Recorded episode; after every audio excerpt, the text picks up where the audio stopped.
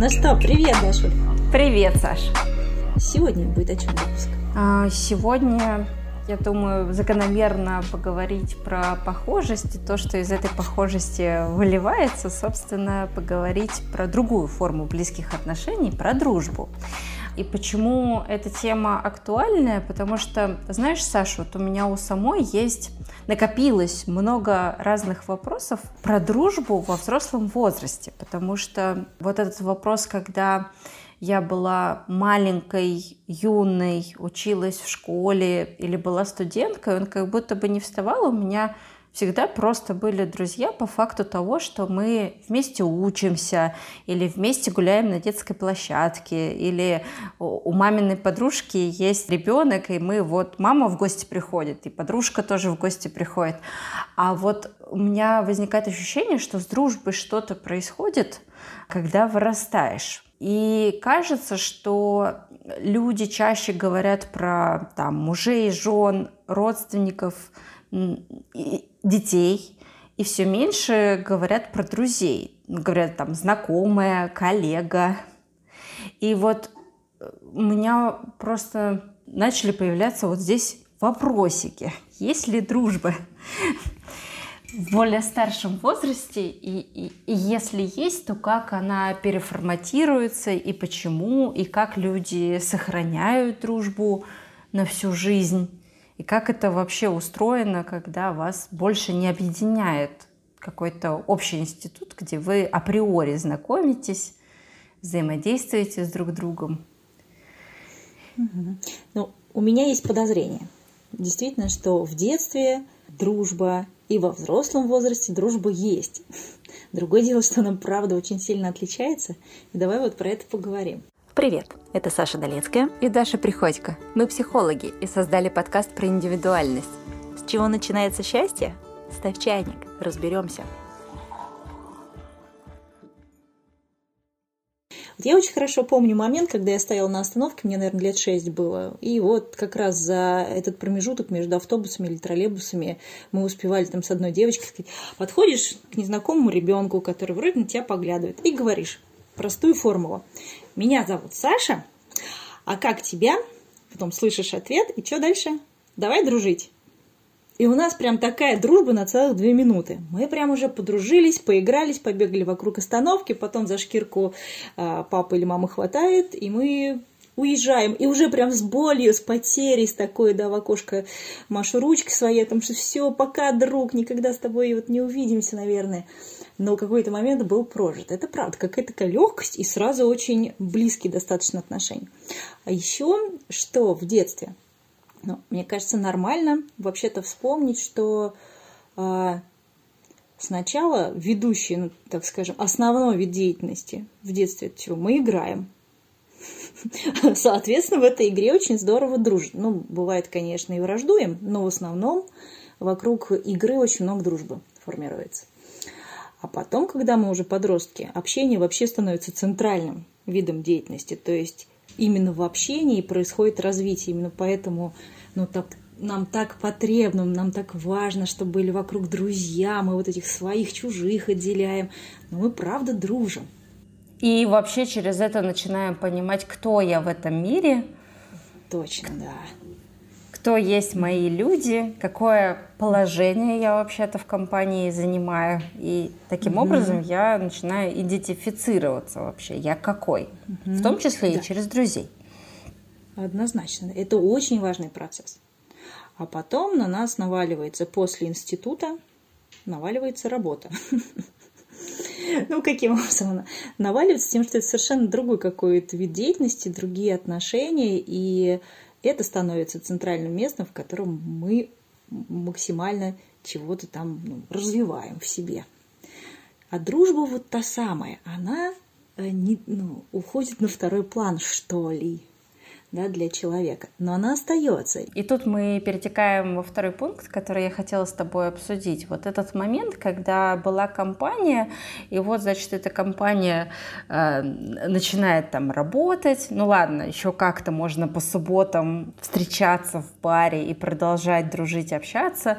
Но вот я чаще в терапии со своими клиентами встречаюсь с тем, что молодые люди или молодые девушки ко мне приходят и говорят, Таша, у меня развалилась компания, все вокруг понавыходили замуж или женились, и сейчас же их вообще невозможно в этот наш бар собрать.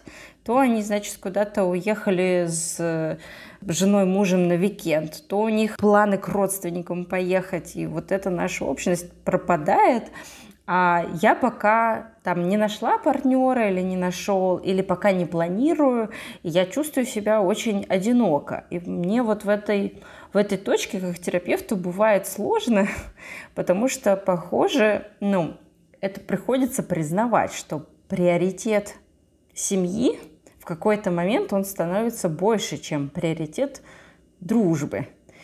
Но вот тут вот вопрос, что делать вот тем людям, которые в компании остались пока что без партнера, и пока вот у них сохраняется этот приоритет э, иметь свой компанейский близкий круг. Да, слушай, ну, э, во-первых, надо признать, что э, подобные обстоятельства – это самый настоящий кризис в жизни человека.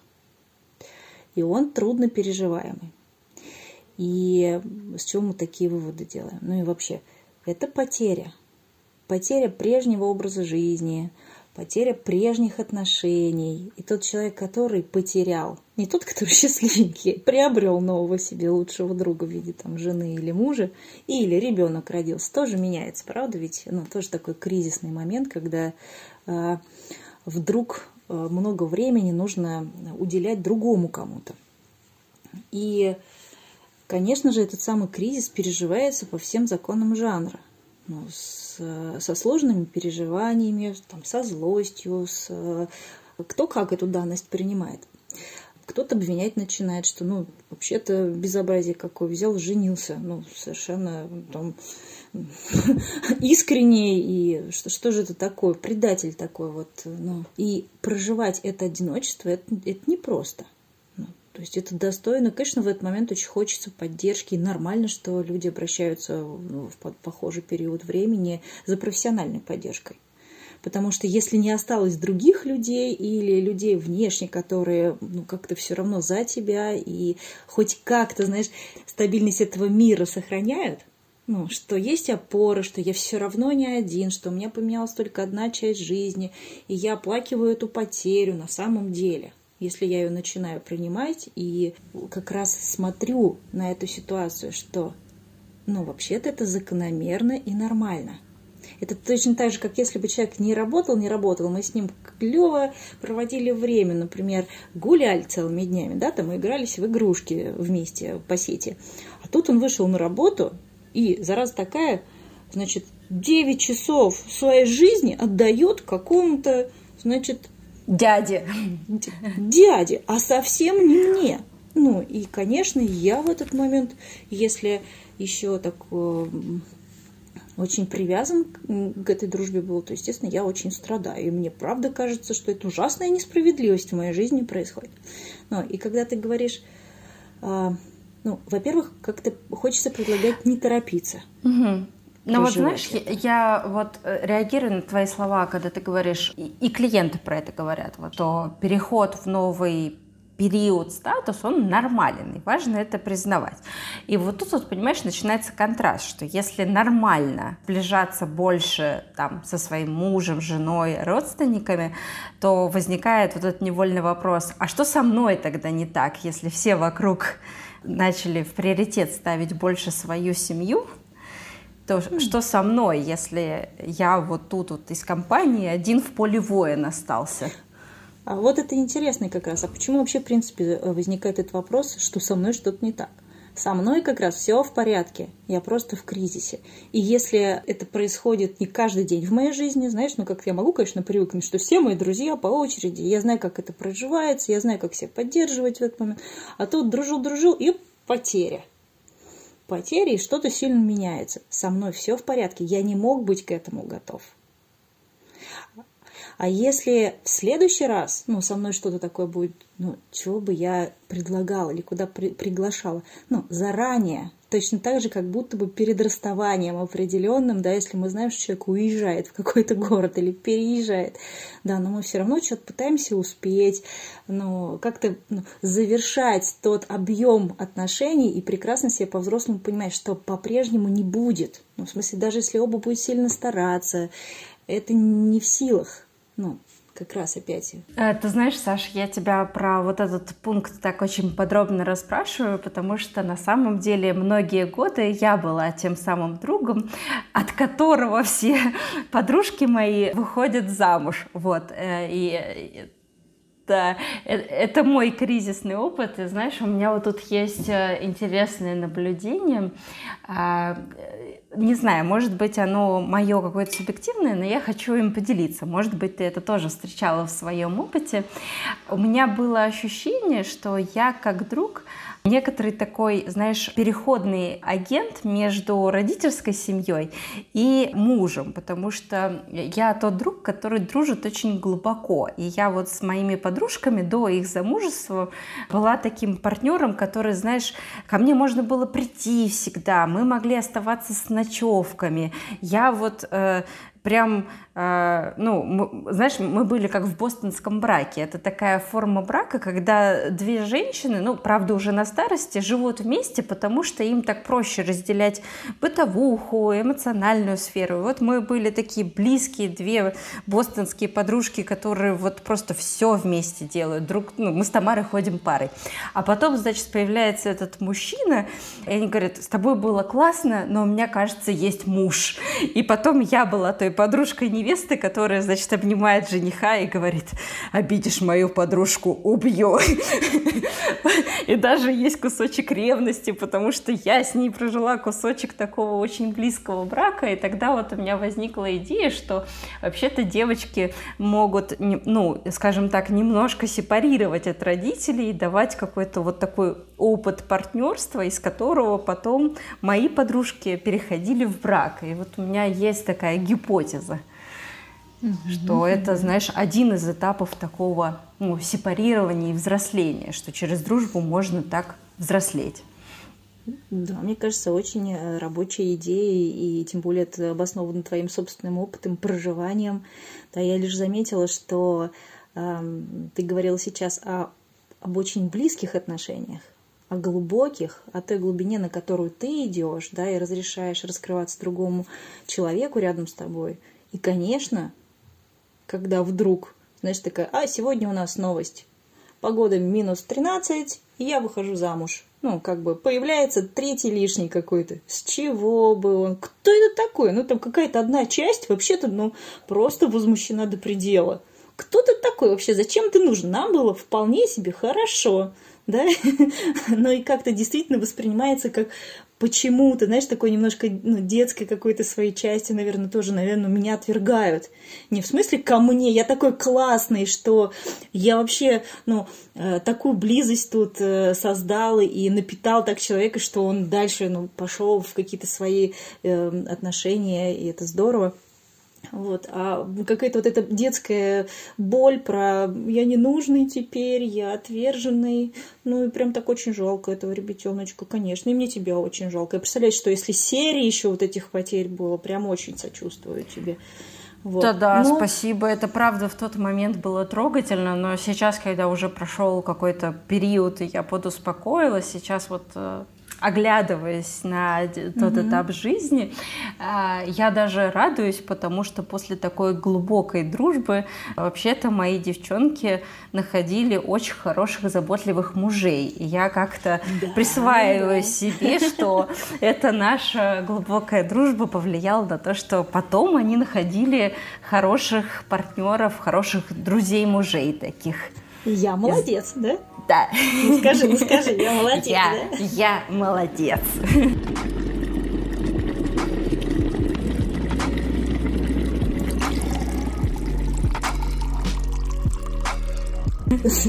Точно. И теперь еще же штука.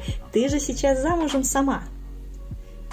И появляется опыт и понимание, а вообще, что, что это совсем другая э, ипостась человека, да, что дружба дружбой, замужество замужеством. Конечно же, среди супругов в супружестве есть вот эта роль, и она одна из самых главных, наверное, друзья, да, муж, друг, э, жены, самый лучший, в этом ну, много чего происходит.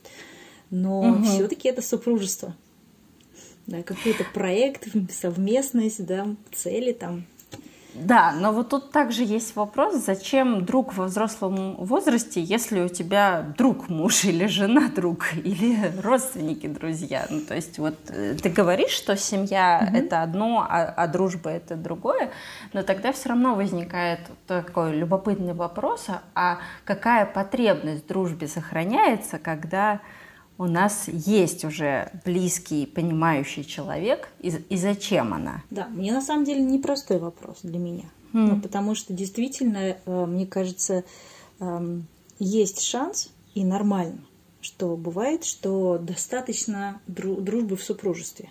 Ну, именно такое самое близкое, которое происходит и закрывает все потребности. Угу в поддержке, в разделении, в защите, в безопасности в какой-то, да?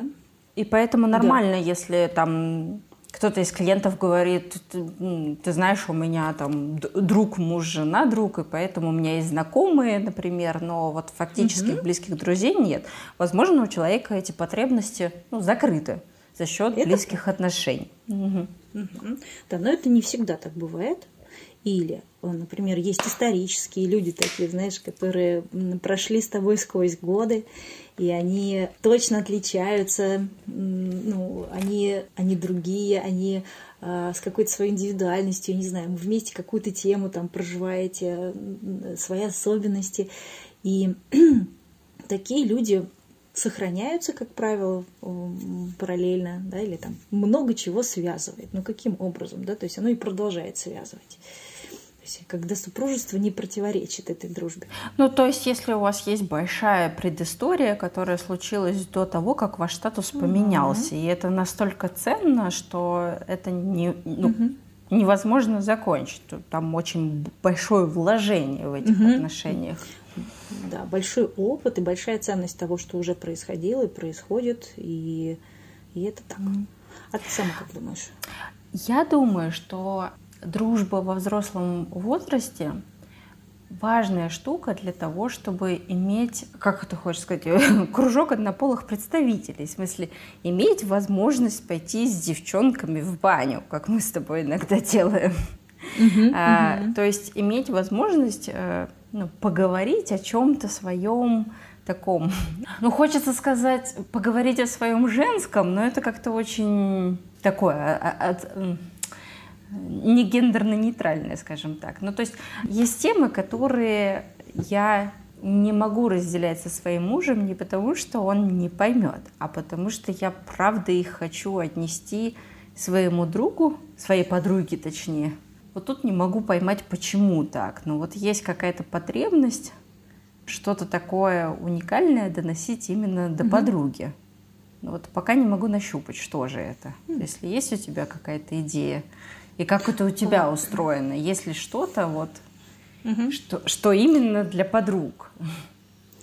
Вот у меня просто все подруги это личности. Ну, то есть они все отличающиеся друг от друга. И поэтому даже среди подруг есть э, какая-то градация, с кем я что могу обсуждать или хочу обсуждать да, и в какой момент я там, мне больше важна поддержка, и я приду к поддерживающему человеку, который, несмотря ни на всю мою неправоту, я не знаю, ошибочность моего мнения, воззрения, вот мне просто надо сейчас взять и услышать, да, ты права, все неправы, ну, какую-то mm-hmm. такую поддержку. А если я э, хочу порассуждать или о чем-то там высоком, я обращаюсь, там, э, пишу другой подруге, которая конкретно как-то в этом поле у меня.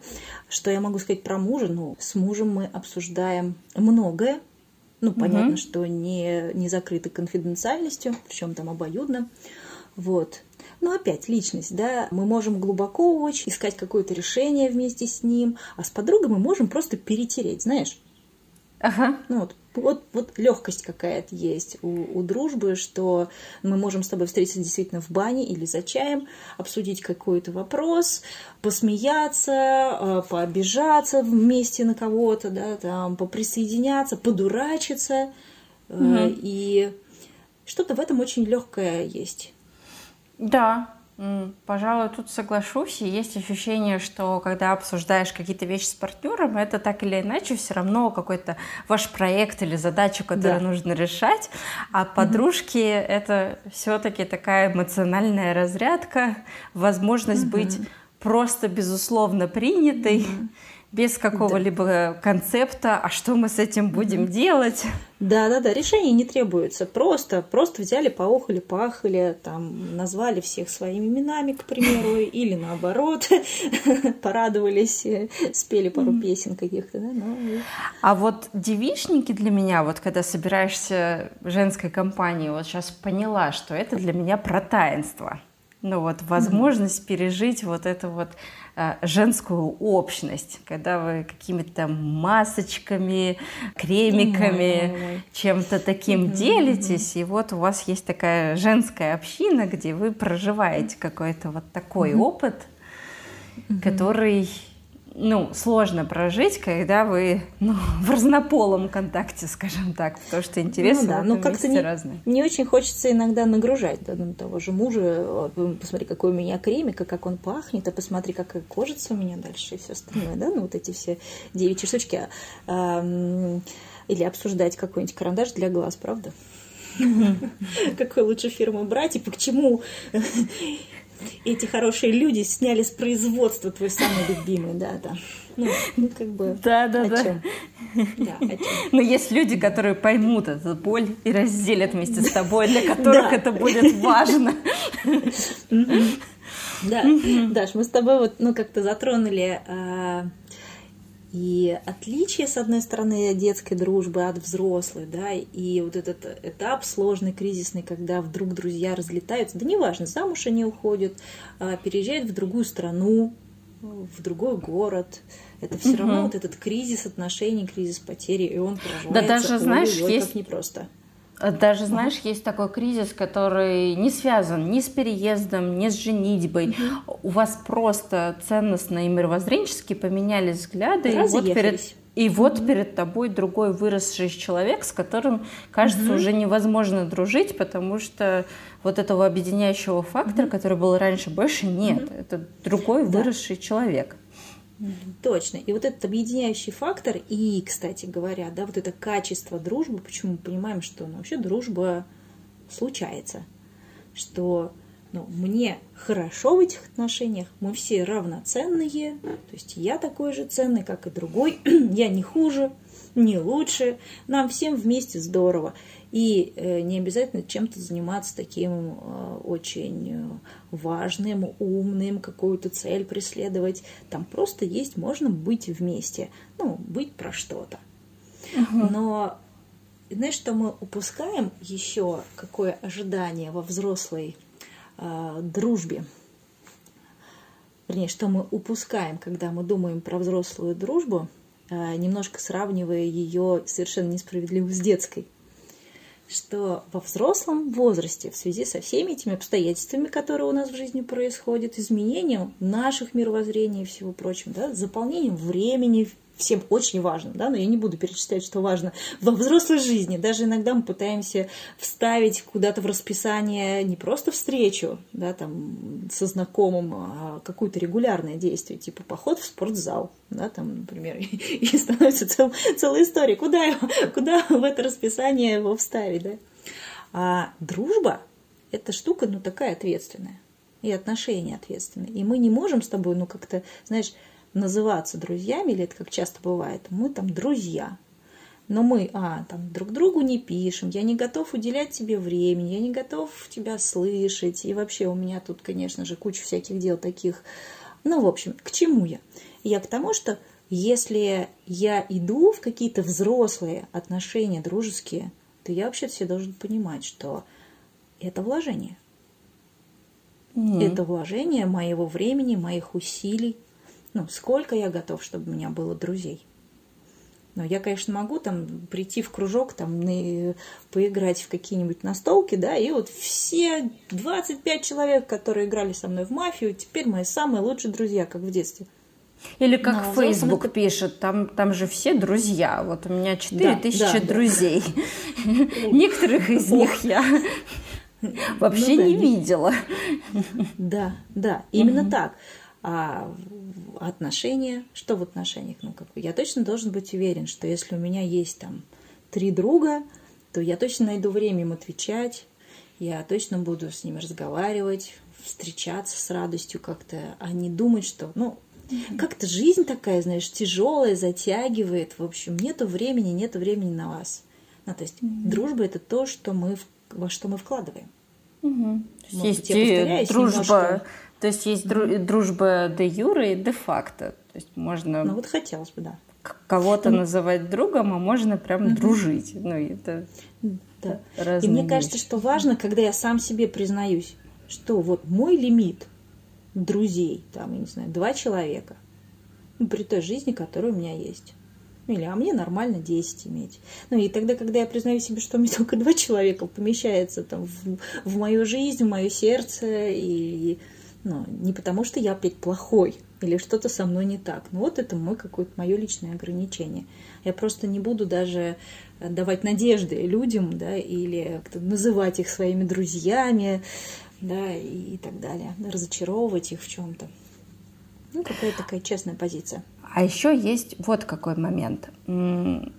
Вот молодые мамочки, которые родили и сидят в декрете, в какой-то момент приходят и говорят, я так устала разговаривать с другими мамочками, про памперсы, про режим mm-hmm. дня, про сон, про грудное вскармливание, что мне ужасно хочется подружку, с которой можно выйти и не быть мамой хоть какое-то время, потому mm-hmm. что mm-hmm. все вот эти молодые мамочки, они автоматически сдруживаются на фоне материнства, собственно говоря, и они становятся но подружками, но скорее эта дружба носит такой функциональный характер, поддерживать друг друга на этом непростом пути, особенно если вы все вместе еще первый раз только родили, и как-то много тревоги, много вопросов, и тут, значит, такое поддерживающее сообщество. И меня вот клиенты иногда спрашивают, вот в детстве действительно, как ты говорила, все понятно. Подходишь к девочке Тане и говоришь, привет, я Маша, а я Таня, давай дружить. А вот как, если ты сидишь в декрете, если вокруг тебя только мамы, взять и найти себе друга, чтобы иметь другую вообще отдушину. Как люди это делают во взрослом возрасте? Куда можно пойти? Как они вообще углубляют свои дружеские отношения? Любишь ты задавать каверзные вопросы, Дарья? Да. Слушай, ну, вообще вопрос, да, ну, точно были какие-то до этого отношения, да, и были люди, которые дальше отстояли а, по какой-то эмоциональной связи, а кто-то был достаточно близок. Ну и действительно, угу. благодаря вот этому мамашеству и там, изменениям в каких-то семьях, да, стали еще дальше. Но, может угу. быть, есть повод как-то повстречаться, да, ну вы поднять вы старую при... картотеку. Точно, взять, поднять старую картотеку и как-то услышать себя, с кем на самом деле я хочу вот это время провести, ну какую-то э, стряхнуть пыль со старых отношений, которые, надеюсь, не, там, не развалились в клочья, но если развалились, да, но все-таки это ценный человек, то можно все-таки с каких-то теплых слов начать, да, про ценность того, что происходило, и сожаление о том, что все это развалилось. Это раз. Но это правда про какие-то старые связи. Но если девочка выделяет себе время на то, чтобы находить что-то новое, ну, точно должны быть какие-то новые сообщества – ну, либо действительно поучиться куда-то пойти, да, и внутри курсов нашли, на тренинг какой-то сходили, какие-то люди. Там, где есть эмоциональные связи. Вот даже я говорила про настолки, да, есть клубы по интересам совершенно разным. Может быть, мы с тобой ходили бы в один клуб по интересам и дружно вышивали бы крестиком. И это бы нас так сильно захватывало, и мы так с тобой бы вместе сопереживали это воодушевление, что это стало бы поводом сближаться. Это вот та идея, которую обычно я рассказываю тем, кто приходит mm-hmm. ко мне, но тут, знаешь, возникает второй пункт. Окей, хорошо, мы повышивали, попели, потанцевали, но как-то, mm-hmm. в общем, никто на самом-то деле зачастую не предлагает брать друг у друга телефоны или пойти mm-hmm. пить кофе. И когда я говорю... Не так... говорит, давай с тобой дружить, да? То есть вот да. эту волшебную фразу, которая решает все на свете, никто не говорит. Просто да, типа я, я пришла в кружок, мы чудесно провели время, но дальше ничего не случилось. И когда я говорю, слушай, а что ты не сказала? Ну, Угу. Пошли попьем что кофе, если у тебя есть. И когда мне говорят, а что, так можно? А разве люди угу. так делают? Мы же тут все взрослые и серьезные. В смысле, я и скажу, ты клевая, пошли пить кофе. И вот это вот, мне кажется, трудность дружбы по-взрослому, что это настолько сейчас становится уязвимо, что как будто бы нельзя показывать э, заинтересованность и желание углублять отношения. То есть ты предлагаешь такой ход конем. Ну, в лоб. Хочешь? В лоб, да, так и говори. Пойдем попьем кофе, если у тебя э, есть время. Но мне кажется, взрослые все-таки не будут говорить, знаешь, ты мне симпатична очень, вот я бы хотела с тобой развивать дружбу, прям вот, знаешь, после первой встречи, того мы с тобой навышивались крестиком, в удовольствие получили вместе и сразу хочу с тобой дружить. Ну, нормально, что так не происходит. Мне даже хочется сказать, что здорово, что у взрослых, взрослого человека какой-то э, более богатый репертуар дистанции или отношений. Да, есть совершенно функциональные отношения, как мы с тобой знаем, да, вот как раз э, магазин Тетя Зин, дай мне колбасу по да, это ну, один уровень такой, или к доктору мы приходим. Да, есть социальные какие-то отношения, это поближе, у нас связывает, возможно, работа, но мы коллеги, иногда видимся и здороваемся, на корпоративчике вместе выпиваем шампанского. Но э, ничего такого близкого мы с тобой не обсуждаем. Потом есть всякие разные приятели, такие близкие отношения, когда уже вроде бы и про семью можно делиться, но есть какой-то уровень, опять, готовности, неготовности что-то обсуждать, но все равно там уже появились личности, и не просто роли какие-то социальные, да, и самый близкий уровень – это интимные отношения. Я сейчас говорю не про телесные взаимоотношения, а именно эмоционально интимные отношения, как раз те самые глубокие. И взрослые – как раз нормально, что сближается не с разбегу, Угу. Вообще-то подходим потихонечку, проверяем, а как мне ближе, знаешь, вот э, буквально, а какая реакция, а вот мне не показалось или показалось, что, ну, то есть, а как мне вообще телом, вот прям действительно, как мне, мне комфортно, некомфортно, я себя чувствую нормальным или ненормальным. Ну, для меня, например, один из признаков. Ну, то есть, то есть ты про то, что зажимаюсь ли я физически в присутствии этого человека, или могу сесть расслабленно, выдохнуть и да, не контролировать свои телесные реакции. Угу. Да, мне безопасно, небезопасно. А иногда вот эта небезопасность, она, знаешь, в чем? В ощущении того, что вау, вот это человек, а я-то рядом с ним-то кто? Сошка! Вообще, я столько всего не знаю, мне до него еще тянуться и тянуться. Ну, как бы надо с ним дружить. Ну, в смысле, нет. Угу. А, здорово, когда я себя чувствую при всех своих э, интересных особенностях и его интересных особенностях нормальным ну да, я вот такой, ну как бы знаю про это, берегу другого, может быть, там, от каких-то шероховатостей своей личности. Но мне я нормальный в целом. И я не стесняюсь я себя в его присутствии. Да, да, я именно про это. Да, вот это ощущение спокойствия и комфорта.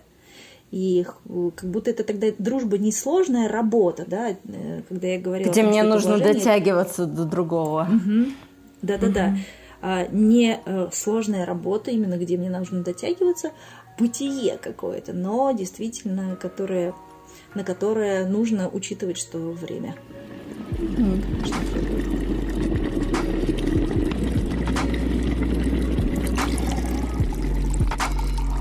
Давай поговорим на, про наш психологический контекст и поговорим про то, какую терапевтическую функцию выполняет дружба.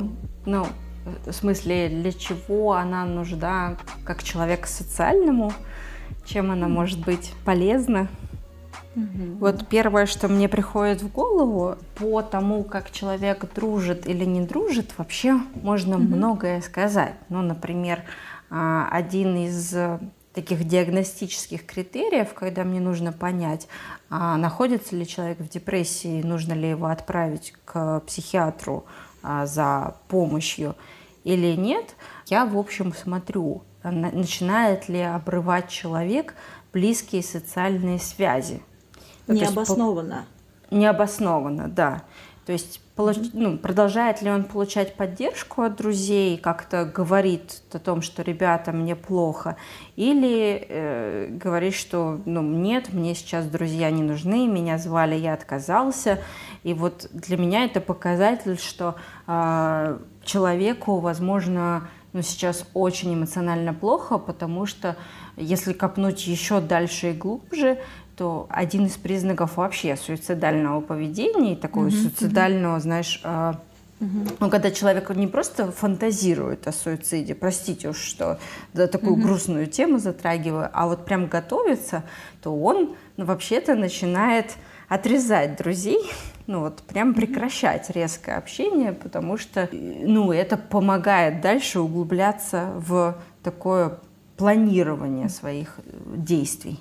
Поэтому дружба может быть то, как человек дружит, и то, как он поддерживает связи, это один из диагностических критериев, все ли хорошо у человека там на душе или уже нет. Угу. Ты говоришь сейчас о опять, насколько человек э, разрешает себя поддерживать, насколько э, действительно может разделять свою жизнь, да, и разрешает другим как-то участвовать в ней. Да, я бы сказала, что это связанность человека э, с людьми, а соответственно и с миром в целом, единство с миром. И это один из показателей того, что все в порядке. Да, и вот эта связанность, она говорит о том, что ну, вообще ты ценный. Ты ценный в этом мире. Ну, ты ценный такой, какой ты есть. У тебя есть там сообщество, у тебя есть общность. Ну, к примеру, даже если у тебя есть один лучший друг, угу. ну, и он есть, да, и этого достаточно для того, чтобы, ну, как там мы эти связи устанавливаем.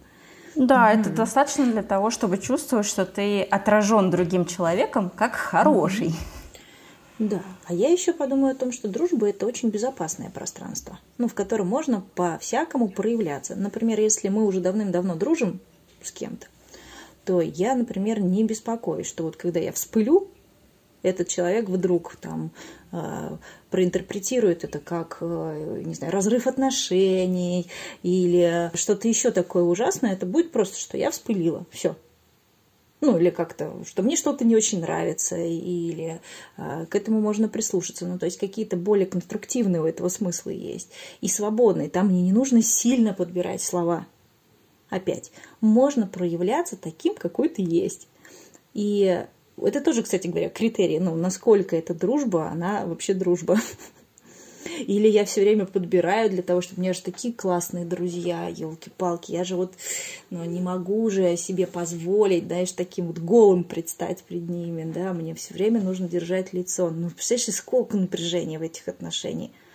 А где как раз вот эта разрядка, где эта безопасность? Ее нет, да, и тогда это непросто. Да, ты говоришь, что даже если разозлишься в таких отношениях или вспылишь, то это все равно не порушит ваши отношения просто за счет вот этого большого контекста, большого доверия, mm-hmm. которое есть mm-hmm. между вами, mm-hmm. и вот этого бэкграунда отношений.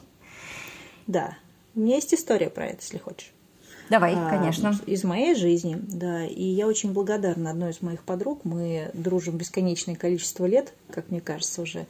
И она э, невероятно ценная, эта дружба. Но когда-то на заре наших отношений, когда они тут как раз приближались к друг другу, как-то проявлялись, я помню, между нами случился такой разговор. Что-то начало меняться. То ли мы стали реже друг другу писать, и у нас было до этого очень тепло и много переписки. Я вот не очень помню, потому что это правда было очень давно уже. Но что я запомнила, это наш, нашу с ней договоренность. Мы с ней договорились о том, что если нам вдруг в этих отношениях кажется, что один хочет другого обидеть, ну, например, не пишет, потому что не нужен, или не пишет, или что-то говорит каким-то образом равнодушным, да, может быть, тоном, это для того, чтобы как-то показать э. Незначимость. Незначимость. Вот мы договорились о том, что это так не значит. Мы договорились, что это может быть все, что угодно. Это усталость, это загруженность по времени. Но поскольку мы знаем уже за тот опыт, который у нас был про друг друга, что мы друг друга очень ценим и очень любим, и если вдруг приходит мысль, что я хочу тебя обидеть, ну не соглашайся, это не так. Я не хочу, я никогда тебя не хочу обидеть. Я могу сердиться, но э, как-то тебе делать намеренно больно я не хочу. И ты знаешь, ну вот это такой золотой у нас договор случился, и сквозь годы мы пронесли эту дружбу. У нас было очень, ну, там, переезды, как раз изменения в составе семьи и все остальное. И когда я понимаю, что мы проявляемся, как проявляемся, и это все безопасно, и это все нормально, и не надо этого пугаться, это не угроза, мне не нужно защищаться, а становится как-то все проще. Мы можем даже сейчас писать друг другу раз в месяц, Э, живя в разных городах. Но при этом каждое это послание, каждое сообщение будет на вес золота. Я буду очень радоваться и ждать новых, и как-то тоже не сразу ответить из-за своей загруженности. Но опять, это не будет означать, что ты меня не любишь, ты меня отвергаешь, ты меня не ценишь. А это будет просто означать, что ну, будет время, я напишу. И как будто такая негласная, знаешь, вот все, все эти годы висит такое ощущение доверия, что ну, и это вот ну, сохраняет наши отношения. Вот, я очень mm-hmm. благодарна. Мне прям тепло, когда я про них вспоминаю. Каждый раз. А у меня история про дружбу происходит прямо сейчас, потому что я на самом деле сейчас разговариваю с тобой из Геленджика, и я нахожусь здесь, потому что, ну, повод э, э, сменить э, картинку и поработать из другого места, а причина в том, что у меня в Краснодарском крае живет э, близкая подруга, с которой мы не виделись вот уже 6 лет. И мы не виделись, потому что жизнь так закрутилась, то есть она была той самой моей бостонской подружкой, с которой мы на самом деле вместе работали, мы работали школьными психологами вместе, и в какой-то период даже вместе жили, потому что я ближе жила к школе, чем, чем она.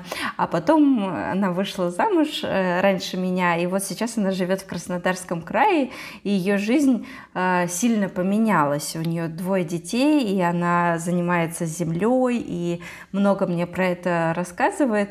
И на самом деле это ну, такая прям целая история, как мы уже пытаемся два года увидеться, вернее, я, потому что, ну, она сейчас не может пока выезжать, и я, значит, два года пытаюсь до нее доехать, и у меня э, случается то одно, то другое, и это, мне кажется, уже каким-то терапевтическим процессом. Я в какой-то момент задалась вопросом, что же такое происходит, что я э, говорю, я сейчас приеду, а потом, значит, э, планы меняются, и надо сказать, что вот сейчас сейчас я как никогда близка к цели, то есть я уже нахожусь э, в, стороне, в стране Краснодарского края, но тут она мне на днях пишет, что, блин, мы что-то себя плоховато чувствуем, но ты пока здесь, ты держись, я верю, что через две недельки мы все-таки выздоровеем и все-таки увидимся, и мы уже, знаешь, с ней смеемся про то, что нам так непросто увидеться, но при этом мы точно в сердцах друг у друга, потому что мы за эти там пять или шесть лет, я точно не помню, все-таки периодически друг другу пишем, я все-таки пытаюсь до нее доехать. С каждым годом все ближе и ближе. Не знаю, как в этот раз получится. Тебе уже почти удалось, Даша. Мы, мне кажется, не то, что только я, теперь вся аудитория просто будет болеть, получится ли у тебя или не получится встретиться с ней. Вот. Э, я как-то задалась вопросом, что же мне так мешает, и, э, видимо, я как-то так переживаю про то, что я не знаю, к какому человеку я еду. Ну, в смысле, я знаю, что это моя подружка, но у нее так много всего поменялось, что мне и любопытно, и немножко страшно. И я думаю, что ей тоже, ну, страшновато посмотреть, что поменялось за пять лет. И вот организм такой, э, э, то туда, то обратно, узнавать или нет, сохранить ли то, что было у нас раньше, или все-таки или все-таки пойти, приехать и посмотреть и встретиться вот с этими изменениями. То есть это как-то так трогательно и так чувствительно, что прям организм начинает болеть в этом месте. Ой, ну вообще от всей души желаю, чтобы встреча состоялась. Ну, правда, в тот момент, когда вам она состоится, а не когда мы ее планируем, это другое дело. И еще я помню, что твои отношения с ней, они были разными. Ну, то есть вы прожили как раз разные тоже кризисы, да, и вот потери друг другу и все остальное. И а, сейчас как раз это пример, когда восстановление отношений может быть, да? Ну, то есть. И это тоже похоже кризисно, статусах. что... Конечно. Угу. Даже тело реагирует.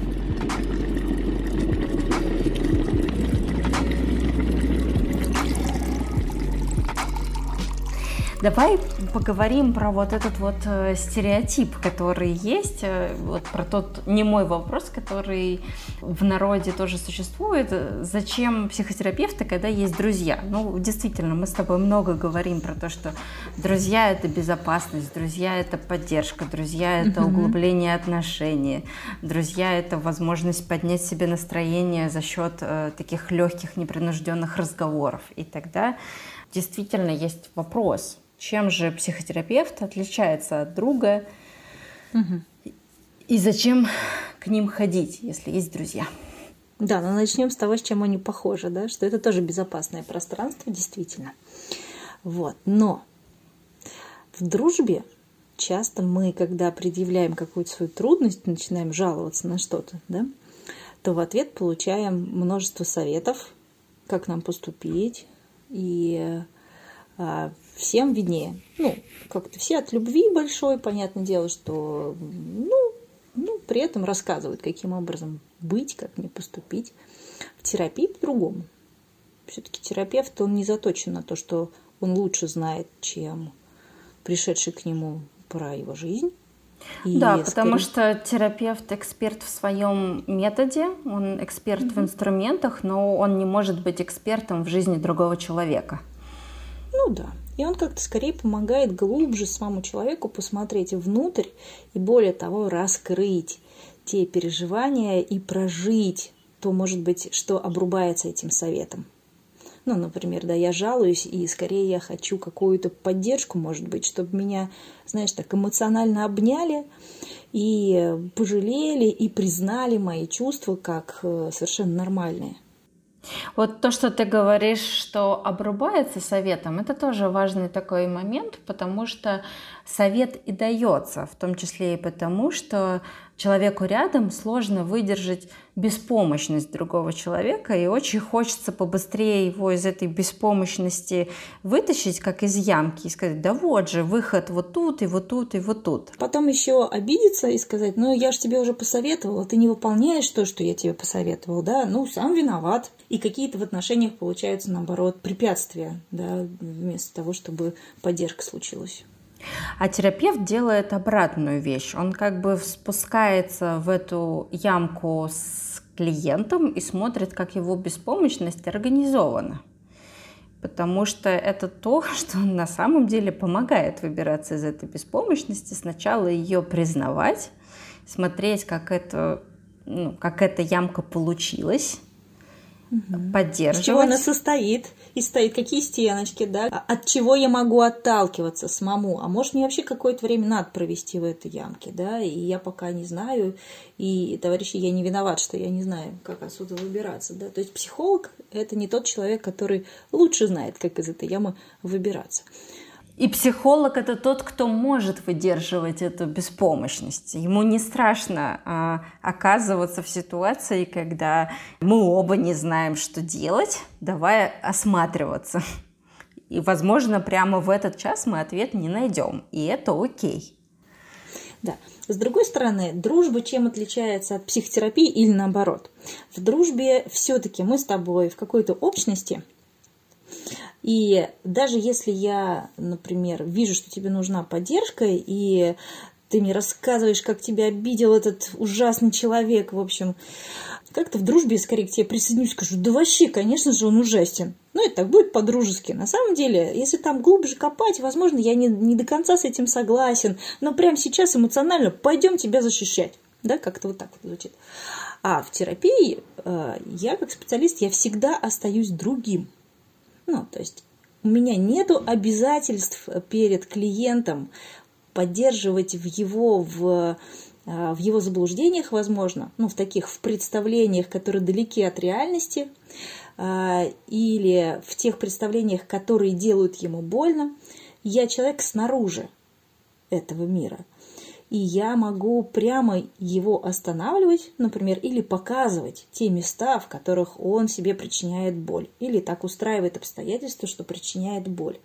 Друг, конечно, этого делать не может, но то есть он иногда может, ну, как-то понятно, что всех под одну гребенку не давай не будем тоже приводить, но а, конфронтировать безопасно чтобы оставалось полное действительно ощущение этих плотных отношений, когда я, даже когда я конфронтирую, я все равно за тебя. Я конфронтирую с того, что у тебя какая-то цель, ты ко мне пришел с этим.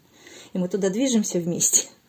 И да, иногда надо сделать больно. Ну и со мной это пережить сильно легче, нежели я тебя там не знаю, как дальше с этими сложными переживаниями, как друг быть, к примеру, с разочарованием все с тем же, да, или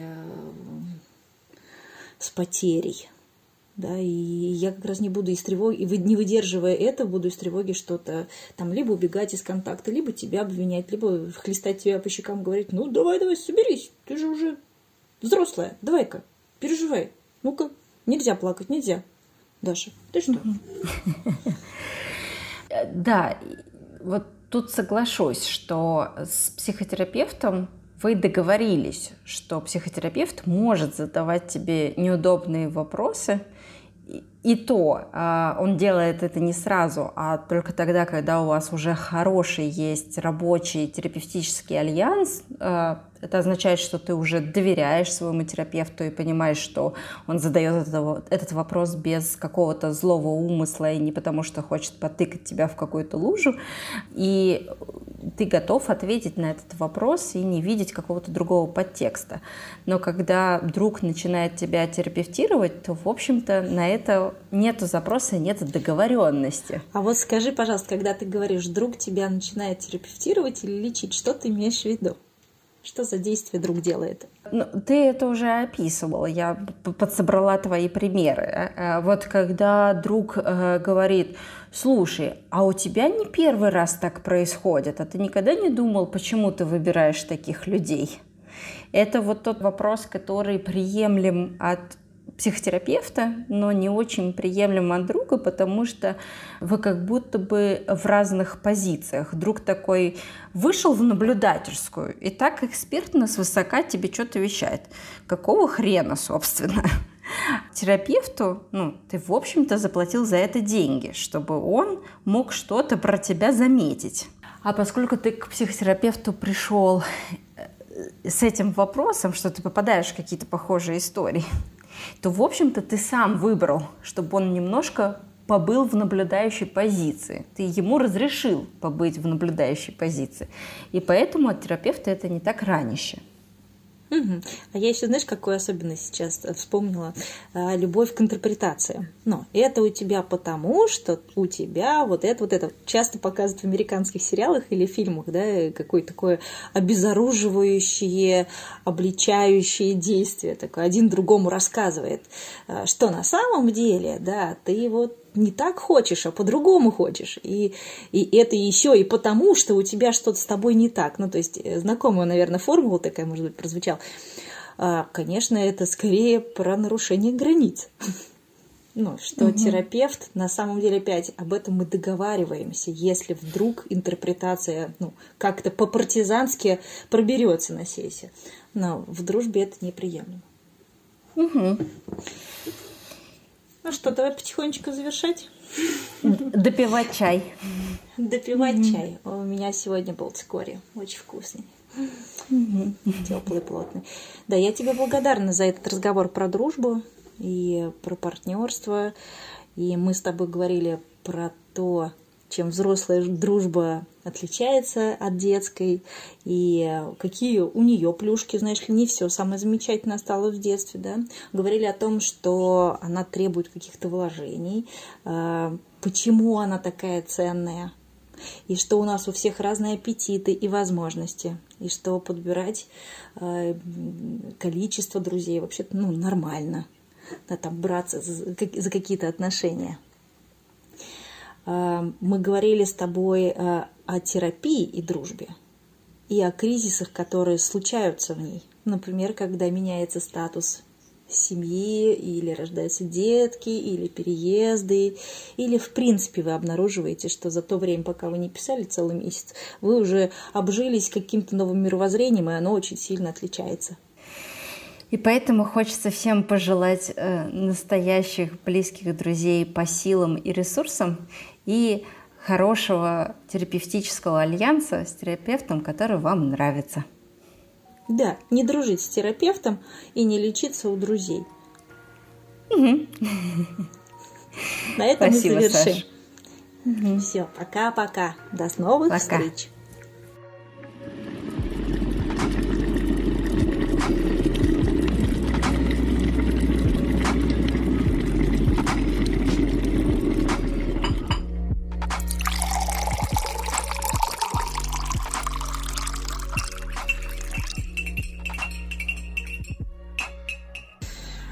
После нашего с тобой прошлого выпуска и нашей с тобой встречи я обнаружила внутри себя какое-то такое движение очень интересное. Я посмотрела на все стороны, думаю, может быть, как бы я зря так не интересуюсь всем таким современным и э, то, чем наполнена жизнь Мгм. моих э, детей, например. И э, я даже делая маникюр вчера сидела, эм, и в фоне там было радио хип-хоп. Мгм. Я так прислушалась, думаю, ну ладно, ладно. И тут начался чарт ну, нашего российского хип-хопа. Вот. Надо сказать, что я далека от этой музыки. Да, я больше люблю другие направления.